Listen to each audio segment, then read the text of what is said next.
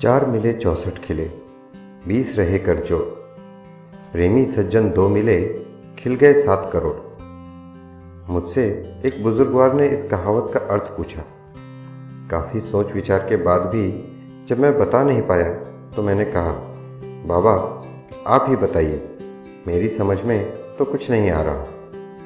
तब एक रहस्यमय मुस्कान के साथ बाबा समझाने लगे, देखो बेटे, एक बड़े रहस्य की बात है। चार मिले मतलब जब भी कोई मिलता है तो सबसे पहले आपस में दोनों की आँखें मिलती हैं। इसलिए कहा चार मिले। फिर कहा चौंसठ खिले। यानी दोनों के बत्तीस बत्तीस दांत, कुल मिलाकर चौंसठ हो गए। इस तरह जब दो व्यक्ति मिलकर आपस में मुस्कुराते हैं तो चार मिले, चौंसठ खिले हुआ।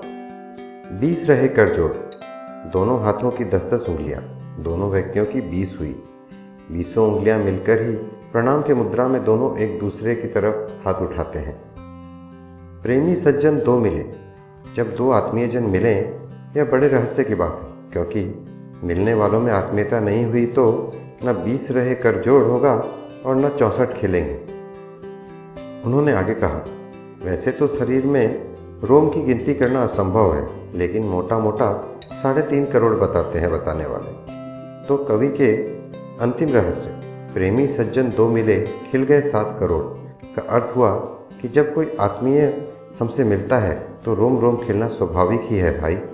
जैसे ही कोई ऐसा मिलता है तो कवि ने अंतिम पंक्ति में पूरा रस निचोड़ दिया।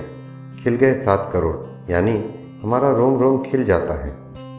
भाई वाह, आनंद आ गया। हमारी कहावतों में कितना सार छुपा है। एक एक शब्द चाशनी में डूबा हुआ है। हृदय को भाव विभोर करता हुआ। इन्हीं कहावतों के ज़रिए हमारे बुज़ुर्ग, जिनको हम कम पढ़ा लिखा समझते थे, हमारे अंदर गाहे बगाहे संस्कार के बीज बोते रहते थे। आने वाली पीढ़ी उन बुज़ुर्गों से नहीं मिल पाएगी, जिनसे हम मिले हैं, जिन्होंने हमें इस तरह से ज्ञान दिया है। तो दोस्तों, हो सके तो कोशिश कीजिए कि आप इस रीत को आगे बढ़ाते रहें और आने वाली पीढ़ियों को भी इसी तरह रस भरे मुहावरों से ज्ञान दिलाते रहें। धन्यवाद।